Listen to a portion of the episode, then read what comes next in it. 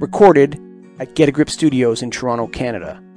A Get a Grip Management production and in association with the Get a Grip on Lighting podcast. Financially supported by the National Association of Innovative Lighting Distributors and presented by the National Lighting Bureau, the Illuminating Engineering Society, and the International Dark Sky Association. Added to the IES's 2021 Progress Report, this is Starving for Darkness, a podcast. This episode of Starving for Darkness is brought to you by Keystone. If you are a distributor or contractor, go to KEYSTONETECH.com, KeystoneTech.com. Keystone is dedicated to making dark sky-friendly lighting products like the X-Fit full cutoff wall pack, or their high-performance LED area lights, which are dark sky-friendly, eliminating unnecessary sky glow. The Type 3 optic package conveniently includes an adjustable pole mount kit and a 3-pin twist-lock photocell and a shorting cap to cover all your needs and variables. And visit KeystoneTech.com for all your other lighting needs. Sign solutions, emergency backup, transformers, and of course, LED retrofit kits and fixtures. Keystone has it all. Keystone, light made easy. Hello, listeners and darkness lovers. Welcome to another episode of Starving for Darkness. My name is Jane Slade, and I'm so pleased to have Dr. Meredith Kernbach on the show today. Dr. Kernbach is a postdoctoral scholar at the University of South Florida, St. Petersburg, in the lab of Dr. Maya Breitbart. Meredith earned her bachelor's degree in biological sciences in global health from the University of South Florida. And for her doctoral dissertation, she studied how light pollution may affect zoonotic disease dynamics, specifically West Nile virus in house sparrows. Today, she's working on examining virus and protist infection of tropical seagrasses. We have so much to talk about today, but before we get into all of your amazing research, Meredith, I want to ask you if you have a dark sky experience that left you with a feeling of awe. Wow, well, that's a great question. I think, the last time I had a really cool dark sky experience was when I was traveling in Alaska. And because, it's not so developed there, you've got some really awesome dark sky experiences, of course, not in the dead of summer because it doesn't really get that dark there. Right. But it was absolutely amazing up there, just seeing pristine skies and undeveloped land. Yeah. Well, I think it's Alaska is such an interesting place because the natural daylight cycle is so very different there, and it's often. I always talk about the natural daylight cycle as this Rosetta Stone, but that, and when you're in those northern regions, it changes how all life adapts to very different feeling of the natural daylight cycle. So that's something I think maybe we should actually tackle on the show. So you're reminding me of that very interesting topic. So your research, you study the pathogens or the pathway of disease.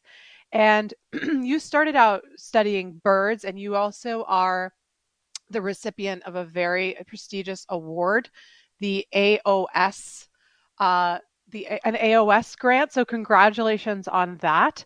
Thank you. Can you talk about your research with birds and what you've been finding with regards to light pollution? Yeah, absolutely. Just to kind of give you sort of an overview of what we found is historically the lab that I did my doctorate in studied how stressors affect the ability of birds or other organisms to kind of cope with infection. And so light pollution now being one of those stressors, we found that house sparrows, which are small brown birds that are pretty pervasive throughout all parts of the world. They're on almost every continent except for Antarctica. And you could probably walk outside of where you're at right now and find some house sparrows. So we know these birds are probably exposed to variable amounts of light pollution in nature. And they also harbor West Nile virus naturally in nature, which means that they can become infected with West Nile virus and kind of pass it on to either other house sparrows or birds or even people naturally in nature by a mosquito biting a house sparrow and then going on to bite another host. So it made a really good study of species asking what happens when birds are exposed to light pollution and what does it mean for transmitting disease. And so we found that when house sparrows are exposed to relatively low levels of light at night, we tested between 7 and 5 lux throughout our experiments. And just to kind of give you an idea of what that would look like in nature, it would be like maybe a dimly lit street lamp. Not like directly close to it, but, you know, like say you're in a tree nearby or something. And that birds were able to hold infectious levels of West Nile virus for longer periods of time. And so what that means for disease transmission is that because they have higher amounts of West Nile virus in circulation, they can pass it on to more mosquitoes that are biting them for a longer period of time. And what was interesting in that study is that we found no differences in mortality rate. So even though these birds were technically getting sicker, they weren't dying any faster. And so it just amplifies the possibility for disease transmission from these birds that are exposed to light pollution. We also found in some of these initial studies that a bunch of different immune pathways were affected by exposure to light at night. So some responses to viral replication, usually the host will do this thing called apoptosis, where they kill infected cells to prevent the replication of virus in them, right? So it's like almost like a kamikaze mission to just like kind of kill the cells that the host has to prevent the virus from spreading throughout the body. But because these birds kind of showed pathways of like more inflammation and greater pathogen-induced damage, they inhibited their apoptosis responses just to kind of prevent further damage. And it probably in an effort of doing that, they enabled the virus to live in them for longer, which is really interesting. And then some further studies we did just to kind of follow up on that study that was done using incandescent light at night. So I also tested a bunch of different LEDs, like some cool white LEDs, some warm white LEDs, and then like sort of what might be, which is I'm sure a touchy topic in the lighting industry, but what might be wildlife safe lighting, which is like sort of an orangey amber hue. You might see some of these like along the beaches in Florida, especially because of the sea turtles. But so we found there wasn't too much of a significant difference between these different lighting types in their ability to combat West Nile virus, except for that amber hued, like these wildlife safe lighting exposed birds actually had lower virus throughout the course of infection than control birds, which is really interesting. And we can go into theory about that later, but I was not expecting that at all. But that birds that were exposed to the cool white LEDs are actually dying faster. So this kind of goes along with our theory that they're incurring a lot more pathogen-induced damage. They're not coping with infection very well. And so although we didn't see this sort of effect when they're exposed to incandescent light at night before, we definitely saw it in this scenario. So again, interesting. And another thing to note is that we conducted one of our experiments in the spring and one of the experiments in the fall, which generally, you know, same relative temperature, different life history stages for these birds. But it's really interesting because West Nile virus definitely has like seasonal variation in when it's transmitted. So that could also come into play. We might have picked up some juveniles in the fall that like we would be older in the spring if they had fledged like late spring. So something to consider when thinking about the results of what we found. And then the most recent thing that we did was, oh, sorry. Did you go on? I have many questions, but do go on. Yes. Perfect. Okay. But basically, yeah. So the most recent thing we found is we use what's called Sentinel Chicken data, which is basically a system that the state of Florida uses to kind of detect disease circulation in these areas before it spills over to people. So we get sometimes like asymptomatic donor positives of West Nile virus and stuff like that, like from like blood donors and stuff like that. But another way that we can conduct surveillance is to test these chickens that are out in like these little chicken coops. They're out with the mosquitoes. And when you get a chicken that is positive for antibodies to West Nile virus or other viruses that are circulating in Florida, you know that West Nile virus is in this place because these chickens were just exposed to it. You test them either once a week, twice a month. So you have this timeline of like when West Nile virus appeared in this place. And what we can also do is, because we have the GPS coordinates of these Sentinel Chicken sites, is we can figure out what the light pollution intensity is in these areas. So not so much a local level of light pollution, but we can use satellite-derived measures of light pollution in these areas to see if there's a correlation between West Nile virus emergence and light pollution intensity. And what we found was that light pollution was actually one of the best predictors of West Nile virus emergence. And we even used proxies of urbanization. We accounted for population density. We accounted for impervious surface, which is like concrete cutter. So basically it's another proxy for like how developed an area is. And then we accounted for a bunch of other things like temperature and rainfall, because in order to have West Nile virus transmission, you have to have mosquitoes. And in order to have mosquitoes, you have to have at least a little bit of rainfall so that they can breed. And then mosquitoes emerge, right? So we accounted for a bunch of these other factors, and light pollution still came out as like one of the most important things. And such that West Nile virus cases or exposures in terms of Sentinel chicken positives was highest in like low to intermediate areas of light pollution. So it's kind of like this like bell curve, right? So we kind of predicted it would be highest at like mid levels, but it was a little bit lower than we expected. But again, so much work has to be done on this, but we really just don't know what's driving like lower West Nile virus risk at higher light pollution levels and then in completely dark places. So you have to have all of these different things happen in a perfect way so that there's enough mosquitoes that are maybe attracted to light, but the light isn't too bright that it, you know, kills all of the house sparrows or the other birds that are infected with it. So there's got to be some sort of balance between all of the things that influence disease emergence, but it was really interesting, and it was the first type of study that's ever been done on light pollution like this with disease. So I think there's a lot of work that has to be done still, but that's where we're at now. Wow. So I have to say, I'm disappointed by your research findings, but not surprised. You know, I hadn't even thought so far down to think of disease transmission as being another aspect of light pollution.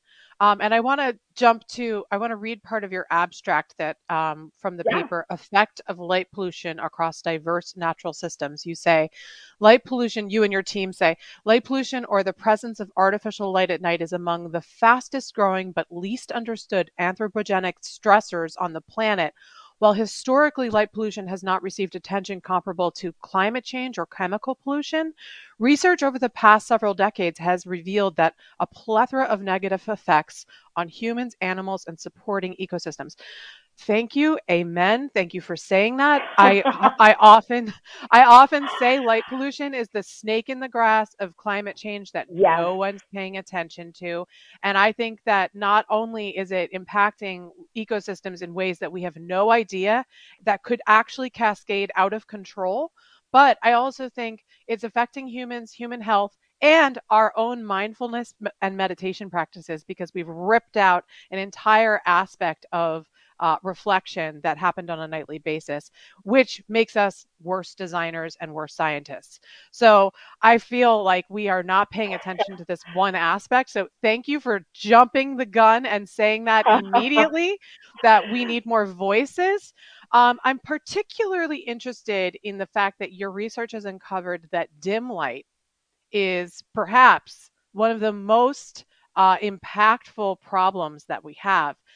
Because I feel like That's crepuscular light. That's the light of the changing day.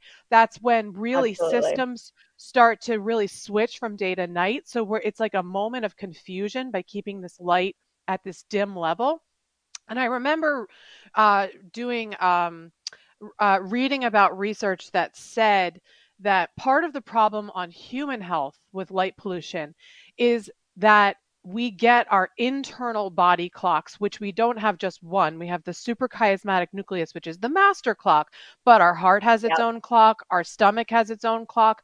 Our hormones have their own systems based on the time of day.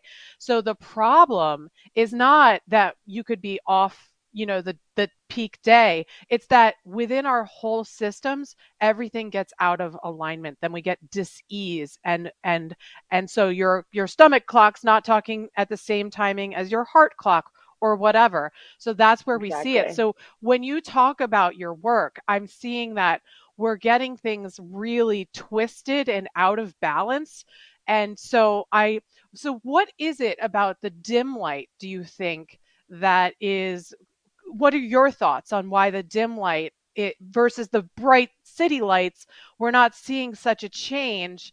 What are your thoughts on that? Right. Well, I think, you know, the dim light, so many people can sleep at night with dim light versus like bright light. So it's right. And perhaps something more tolerable. But even birds have really thin skulls. They can actually receive light cues through their head. It doesn't even have to, you can blind a bird and you can still get them to synchronize to light cues. So what's really interesting is that we are so sensitive to light cues, especially because, like you said, the dim light is more of a crepuscular light than say like a bright light, where you might confuse bright light for like daytime versus a crepuscular period of lighting is a little bit different.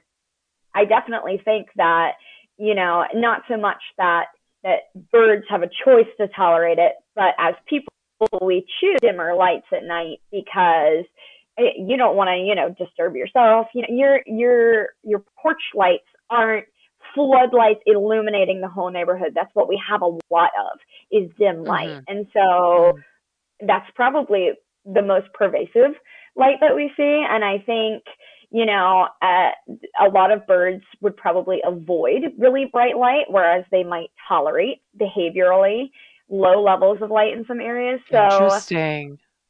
Behaviorally, I think it could definitely have an effect. I heard that some birds or most birds don't have eyelids. Can you fact check that for me? Oh gosh. Well, they don't have like human eyelids. Like their little eye is closed, but they're like feather covered.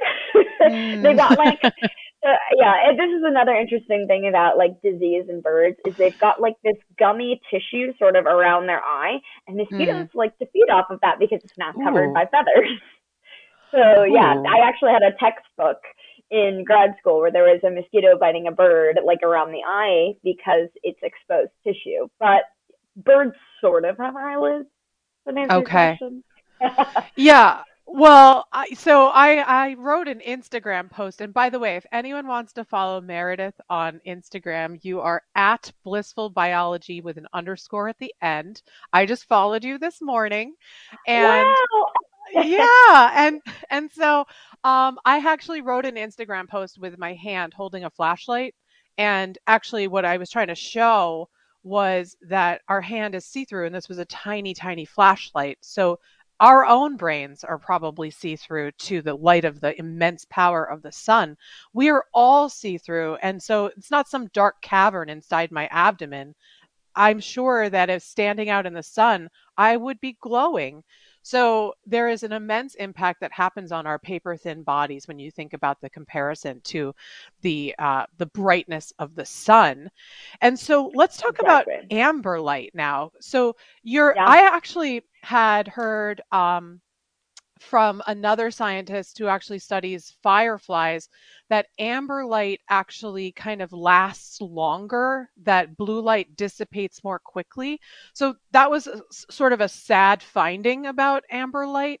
that it kind of sticks around to create impact, versus blue light is sort of escaping more quickly. I don't know if I'm describing it well enough, but that was the gist.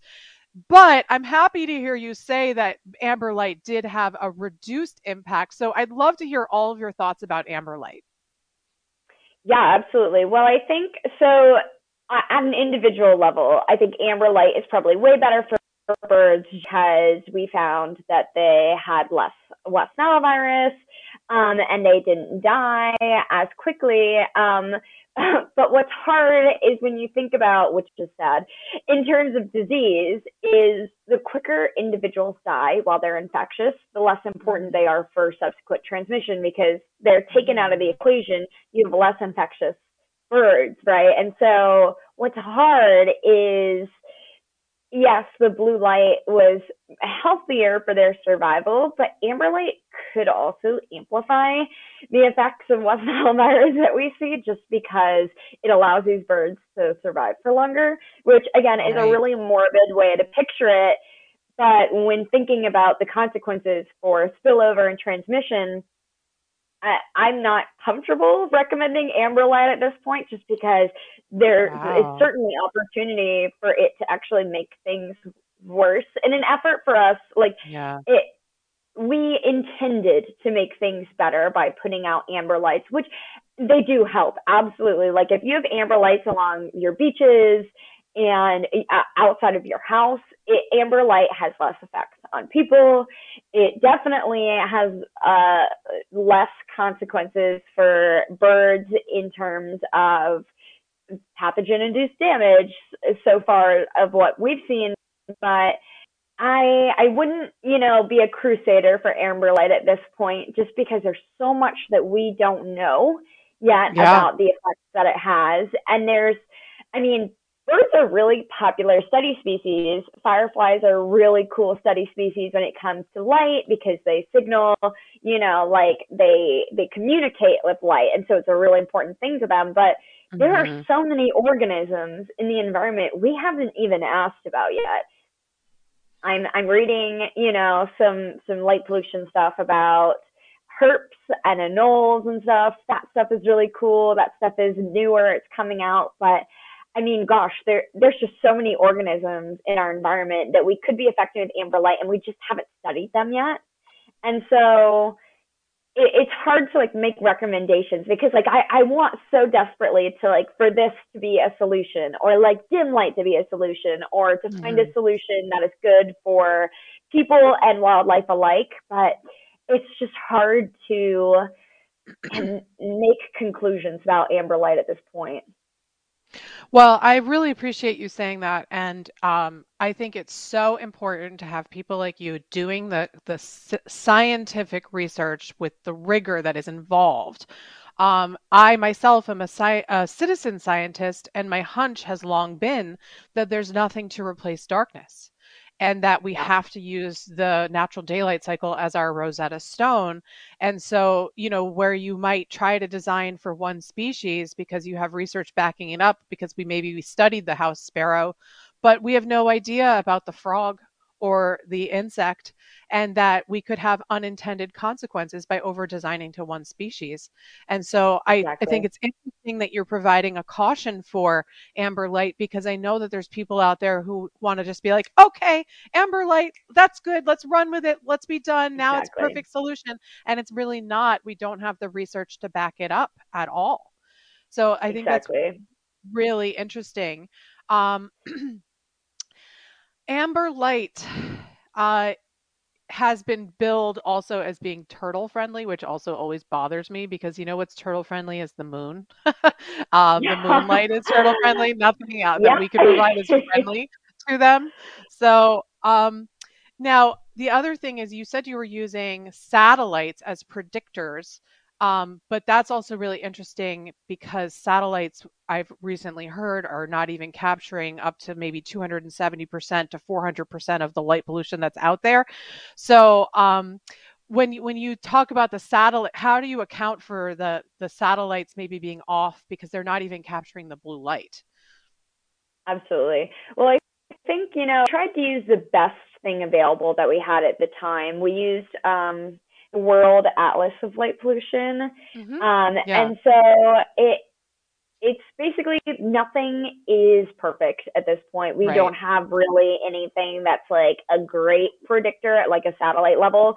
So using the best thing we had available, you can kind of do comparisons.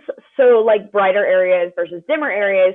Granted, it doesn't account for all of the light pollution. We can still make relative assumptions of like this place versus another place. This place is brighter than another place, even though, you know, it may not seem that different. We probably aren't accounting for, like you said, like probably some of the blue light, a lot of variation at local levels. I mean, you've walked down a street at night before. It's like the levels of light pollution in that neighborhood are not consistent from like one street to another, but the resolution at which you're able to capture stuff at satellites may be able, you know, you may be able to make a conclusion still, even though it's not capturing all the light pollution. This neighborhood is brighter than this neighborhood based on sort of, you know, whatever resolution you're using or can capture. I think moving forward, we definitely need a better system to characterize light pollution from either space or remote sensing. Also, a lot of people, including myself, are using Lux, and we're kind of learning that that's not the best unit of measure for light to be able to tell, you know, like light's properties and how other organisms perceive light. Like me and you would be able to tell pretty easily what 5 lux from 60 lux is, but that doesn't really tell too much about the light itself. And so using the other parameters that satellites give you might be a bit more useful just to look at things at like a broader scale. But yeah, no, I definitely agree with you that it's not perfect. There's a lot of room for improvement, but there's a large need for it. Another member of my lab at one point was really interested in looking at malaria data, sort of at like a large scale. But it's really hard because like getting the resolution of light pollution at the same resolution of like malaria data is kind of hard. Yes. So yeah, there's a need for it, though, because there's a lot of studies that you can use sort of this metadata that other people have collected over years and ask about light pollution now. So that's a cool opportunity, but room for improvement. Well, I think my point is more to say that, you know, you've said that in your research, you're uncovering that light pollution is actually a driving factor in disease transmission. So it may be even more of a driving factor than we even realize, since your tool is not even capturing every single aspect of light pollution. Now, when you talk about Lux not being the best metric, I always say that part of the problem with light pollution and why it's so out of control is a lot of our decision makers don't know the difference between lux and a foot candle, nor a lumen or a candela. These are all different ways that we measure and experience light. So what would you say, what's being left on the table when you only talk about lux? And what are satellites giving you that in terms of like a more clear picture? Yeah. To be completely honest, I am not the expert between all of the different. That's okay. We're merging here and now. Exactly. Yes. Yeah. But from right, I'm like, oh. Not trying to trap you. Not trying to trap you. The point of this podcast is to generate conversations in the gaps between all of our knowledge.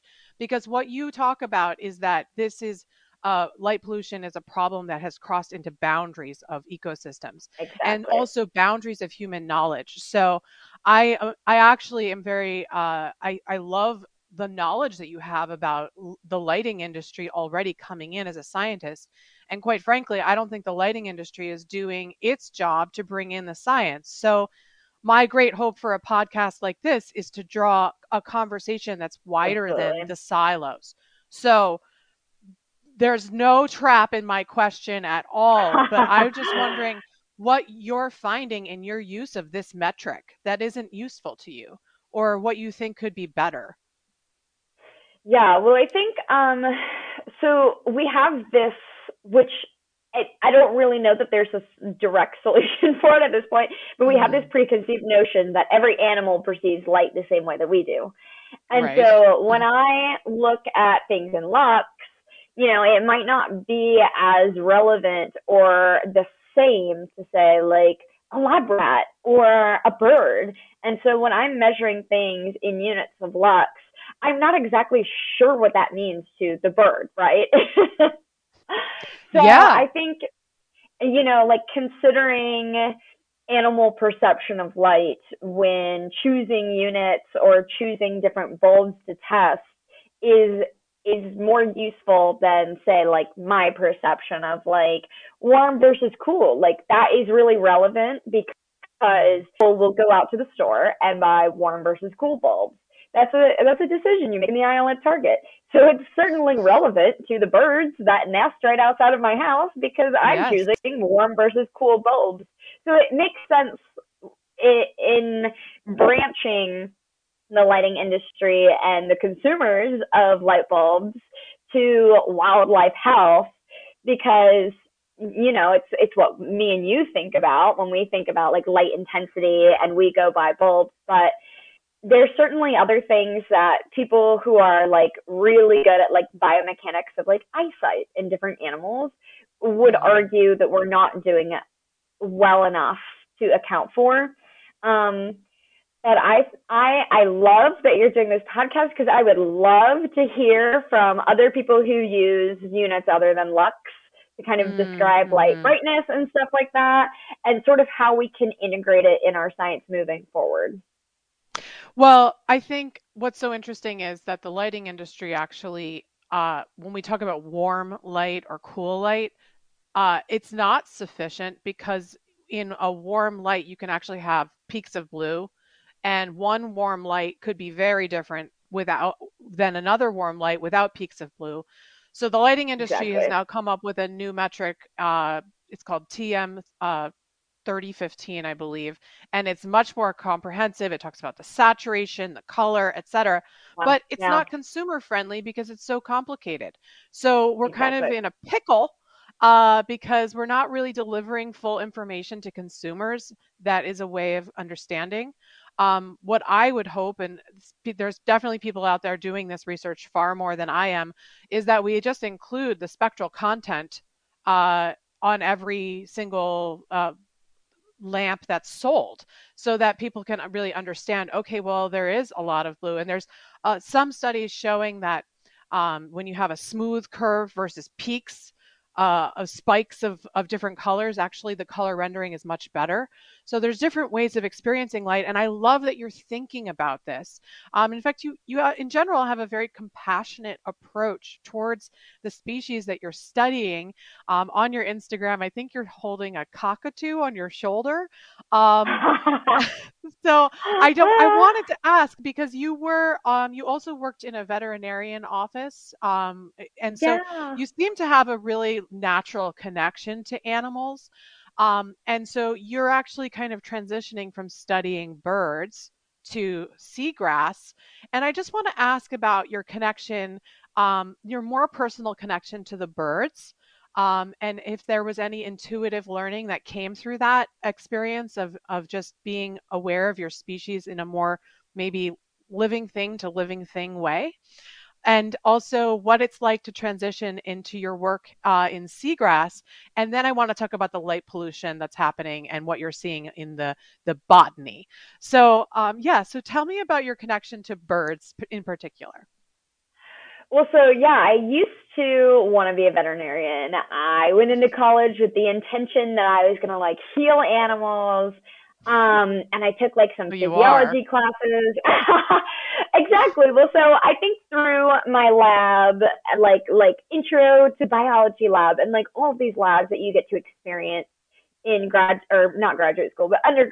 and like high school, like kind of building up to it is you learn, about like what makes an animal tick, right? Like what role do hormones have in animals and stuff like that. And so granted, vets have an awesome job by getting the opportunity to see patients and heal patients and make a difference in like in animals or family with the animals' lives, you have the potential to actually change science for the vet on the back end in grad school. And so I had like a bunch of mentors that like really inspired me to pursue research, because they were like, look at all these crazy things uncovered about animals that nobody understood before. And I felt like, you know, this was an opportunity I had to like really make a difference in science moving forward versus going to vet school, which again, it would have been amazing. But I think I really got the opportunity to like make a difference for like wildlife moving forward versus like maybe small animals and stuff like that. I did take an ornithology class in college, which ended up being one of my favorite classes. There's so many interesting things about birds that like people don't know. Tell us. I mean, like, tell us. Yeah, well, like there's like like migratory restlessness. There's just this thing in migratory birds where like in the spring they get this like restlessness. They have to migrate south, and so they can literally use like magnetic compasses, star compasses, sun compasses, and they find their way back to this migratory spot for overwintering, etc., or coming back in the spring or going south in the fall. And what's so crazy is they'll find their way back like to the exact same nest box they were using the year before after they've traveled to like Mexico. It's really insane. Like as a human, I would never be able to do that without a GPS. Yeah. But it's mind blowing. Some of these things that birds just like have the instincts to do, which is so cool. So that's sort of how I, you know, became interested in birds. I was interested in circannual rhythms and circadian rhythms, which kind of segued into light pollution. Is like, how does light change the way that birds perceive these things? And because they use light for so many important things. I mean, they use day length to perceive time of year too. So like when you introduce light pollution, is like, okay, is it the same season all year? Like how do we time our breeding correctly, which you can use temperature, rainfall, and a bunch of other things combined. But so it's really interesting to like really understand an animal and then look at what's happening in the world and being like, what does the future look like for these birds? Because we know North America has experienced incredible like declines of several bird species, native bird species, migratory bird species. There's been like, I can't remember the exact percentage, but it's like, it's an ungodly amount. like 30% or something. It's a chunk. Really crazy. Yeah. And like, I'm sure you hear about like building collisions and like stuff like that. It's like, oh my gosh, like during migration, the amount of birds that died by just like being attracted to light or reflective surfaces and flying into buildings and being entrapped by light and stuff like that. So like the reason I became so passionate and wanted to study birds in the first place is you truly learn to understand how incredible they are as organisms. And then we take a look at what we've done to the world and we're like, oh my gosh, I can't believe I've done this to birds. I know, it's heartbreaking. And I'm glad you mentioned that, because I mean, the statistic I always say is there's 1 billion birds dying due to fatal flight into building each year. And I think it's probably an underestimation of how many birds that we're losing. And I also had read that we've lost about 1/4 of the population since the 70s, that the populations have declined. That could be off in my exact numbers, but it is not a small amount. It is so sad. And back to your driving factor of light pollution, you know, since the 70s, we have seen an uptick in light like we've never seen before. So it just, you know, the 90s with LEDs kind of coming in, and especially maybe in the early 2000s, I mean, we're seeing light come into the ecosystems like we've never seen before. So it's they're directly working in the same line. So you're getting back to what we were talking about before, your love of birds and that they're fascinating, and that, you know, also that they migrate too, that they migrate with the map of the stars to these precise locations. I actually had mourning doves nesting just below my window here in Cambridge. It was so beautiful. I watched them fledge. I watched the parents. And this was really interesting to me because, you know, when you hear about birds, you think that they're kind of robotic, that they, you know, just eventually to get the guts and they fly out of the nest. It was not robotic at all. The parents actually guided them and taught them. They were jumping to an electric line or a wire for a couple days before they fully fledged into a tree. And there was this one point where a squirrel came and the squirrel was trying to get by on the electric wire. And this was moments before the fledge happened. And the one of, I think it was the dad, the mourning dove dad, got really big. The squirrel was freaked out. He was really upset, went in the opposite direction. I watched this whole thing happen. But my point is to say is that it was a very deliberate act of love. The parents were definitely guiding these birds, and that we so underestimate these more almost human feelings that happen in wildlife, that they're not robots. They're wise. They react. They have all these different stimulus that they're reacting to. I hope that they come back to that same spot next year so I can watch them again. But it's, when you talk about birds, I really do feel that you have an intimate connection, not only from a clinical science point of view, but that you also have another driving force of information, which I really, really appreciate. So what has it been like for you to switch from birds, which have eyes and hearts, and we can kind of relate to them, And recently someone called me out because I called plants non-sentient, and there's now recent studies that actually all of their sentience is in the root systems below, and that we're just totally underestimating the intelligence of plants. So I take back non-sentient, but you can't see their eyes, you can't feel their heart. How has it been switching to such a wildly different species? Well, I think learning about plants has been really eye-opening because there's so many cool things about them that I didn't really even dig into in my bachelor's degree when I was fascinated with vertebrates. But they have so many really cool capabilities, reproduce sexually and asexually, and they serve so many ecosystem services. What's really cool about seagrass specifically is that they play such a seminal role in their ecosystem. They stabilize the sediment, protect basically the Florida coast from absolutely collapsing when a storm comes through, because the roots will hold in place a lot of the coastline, and they provide, shelter for young fish or other organisms from predators. They provide food to sea turtles and manatees. So although they aren't a living, breathing thing, they provide a life to so many things in the bay. Mm-hmm. And having lived in Tampa now for 5 years, I've come to really appreciate, all of the wildlife here and how special it is. Not everybody in the world gets to see sea turtles, swimming around in the bay and stuff. And so granted, the seagrass themselves can't, they don't have personalities like birds do and stuff like that. Their personality is giving life to all these other things that are really important. And so I have a new appreciation for communities as a whole, rather than just birds, is all the things that kind of work together to create this really cool life-sustaining population in the bays and give life to manatees. I'm not sure if you are familiar with a lot of the manatee deaths in Florida this year. No. But a lot of it. So we're on track to have I think we already have broken the record for a number of manatees found either dead or emaciated. This year, and it's been related to a loss of seagrasses.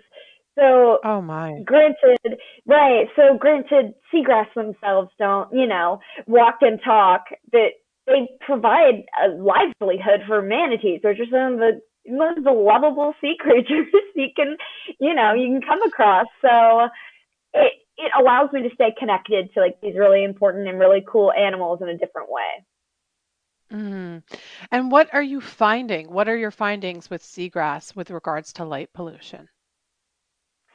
So I haven't been able to conduct really any studies with the seagrass so far with light pollution, but I've been talking with some collaborators at Fish and Wildlife Services and stuff. And there's certainly an opportunity for light pollution to affect seagrasses, which is really interesting because now it's not just light as a cue, but it's light as a resource. It's light because they provide, you know, an opportunity for photosynthesis.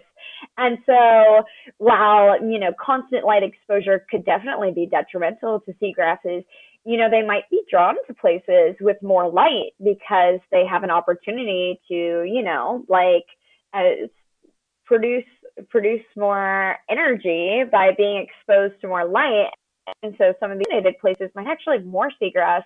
What is really important when you think about like seagrass as like a keystone, like foundational species, is that everything that depends on the seagrass could be drawn to wherever the seagrass decides to flourish.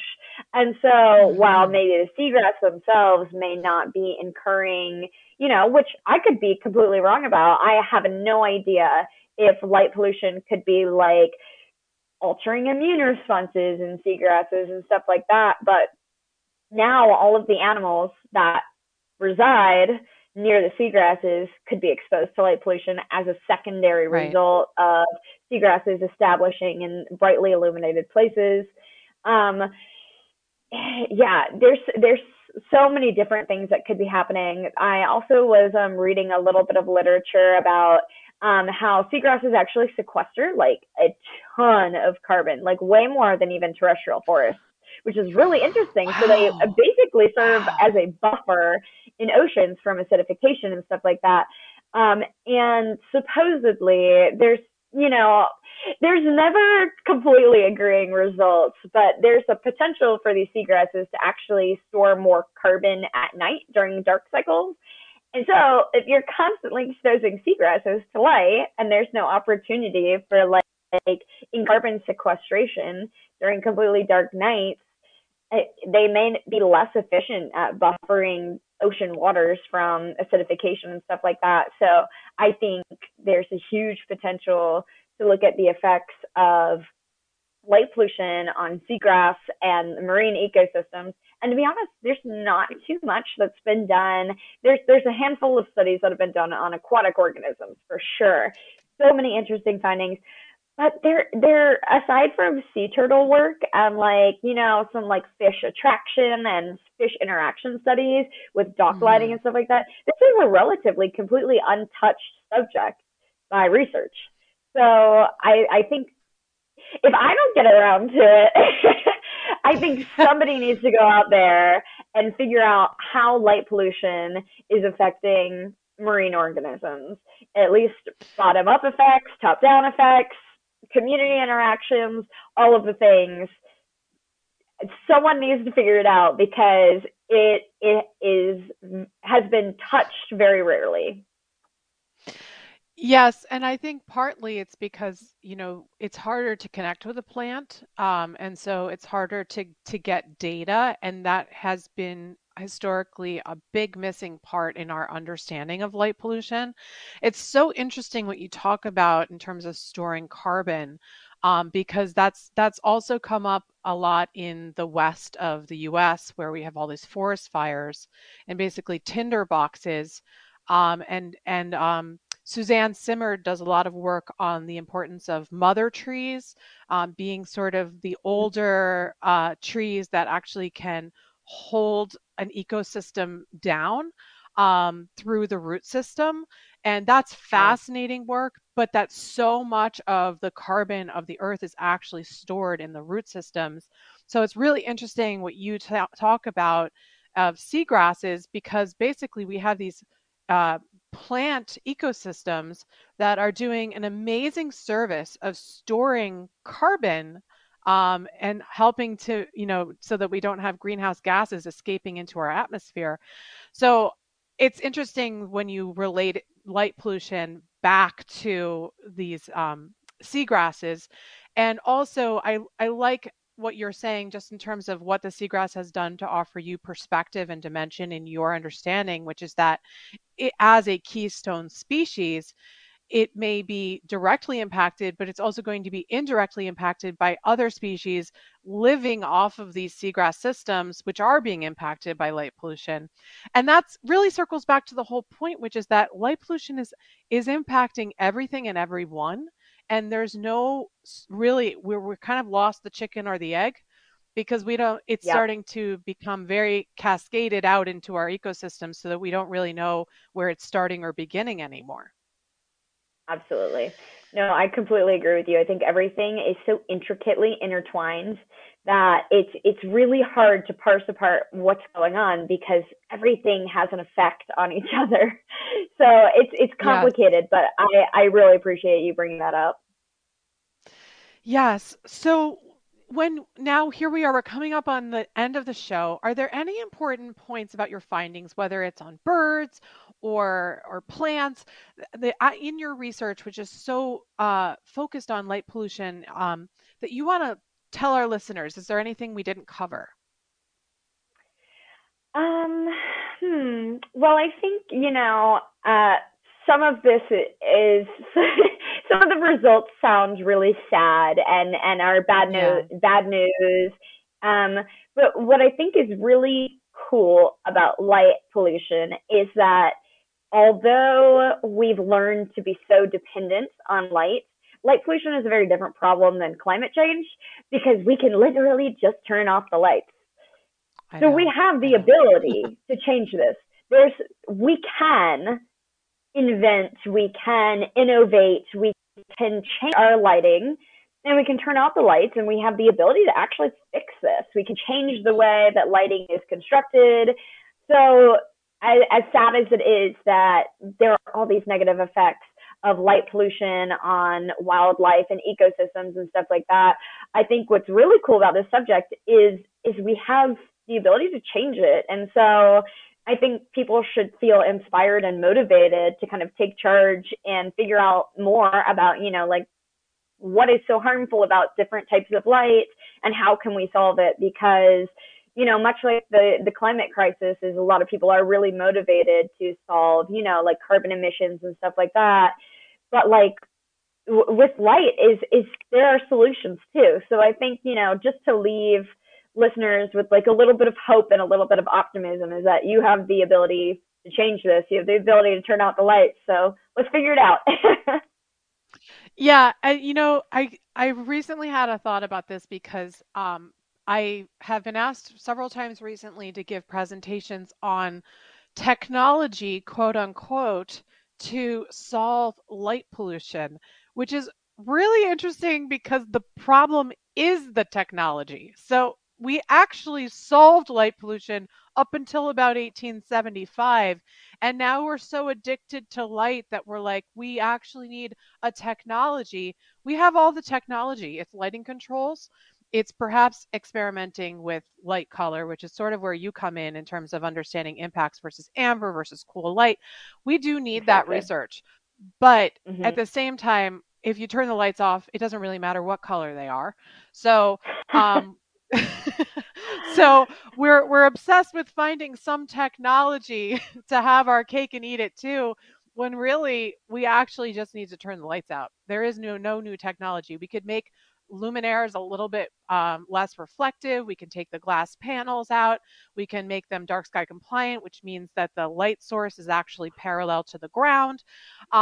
So there's different techniques, but the problem is the technology. It's actually stop using the technology that would be the factor that we need to do. There's no new technology. So I think it's very important to keep reminding people that, yes, it's very depressing, but actually it's just about turning the lights off and finding ways to safely illuminate for human visibility that are far less impactful. And I do think amber light is something that we can utilize, but I don't want to overutilize it, as you say. Exactly. So, yes. Well, I just so appreciate the research that you are doing, the vivaciousness that you bring in your love of animals. It really comes through in your research. And yes, do you have any final comments before we close the show? And now I think you covered it. That was amazing. Thank you so much for having me. I'm always happy to answer any other questions anybody has. So please reach out if you ever want to talk about birds or light pollution.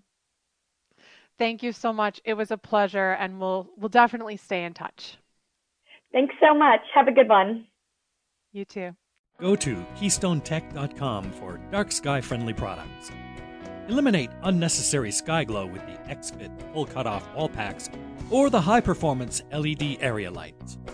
Keystone can also provide you with HID products, transformers, sensors, and LED retrofit kits and fixtures. Everything for your customers' needs.